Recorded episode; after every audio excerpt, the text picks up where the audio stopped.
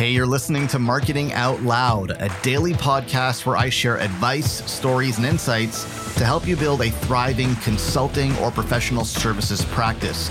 To subscribe to the show, head over to marketingoutloud.fm.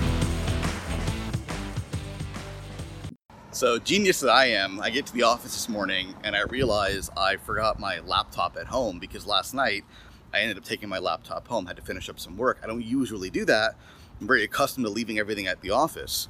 And I forgot that I took my laptop home. So I got to the office this morning, left my laptop at home, and had to basically spend the next hour, uh, an hour of my morning that I did not want to spend driving back home and back to the office uh, in the car.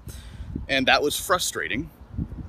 But it reminded me how important it is to be adaptable. As a business owner, as an entrepreneur, adaptability is one of the most important skills that you can cultivate because you want to always maintain the feeling of control.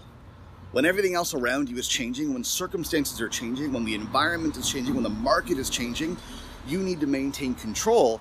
And control comes through adaptability.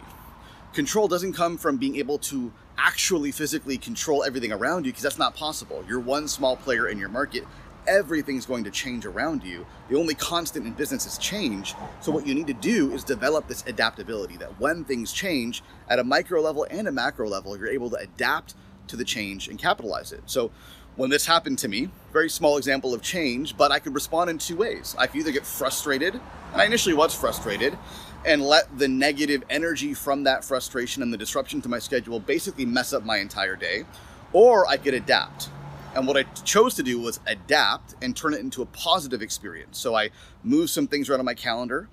I pulled up some training that I've been meaning to dig into so I can listen to in the car on the way there and the way back.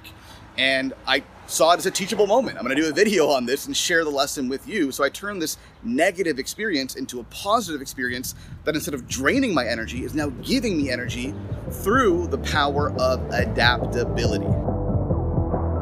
Hey, thanks for listening. Do me a favor, if you like what you hear, go on iTunes and leave us a rating and a review because it helps more people discover the show. Thanks so much. Uh, where you're selling your time and your expertise.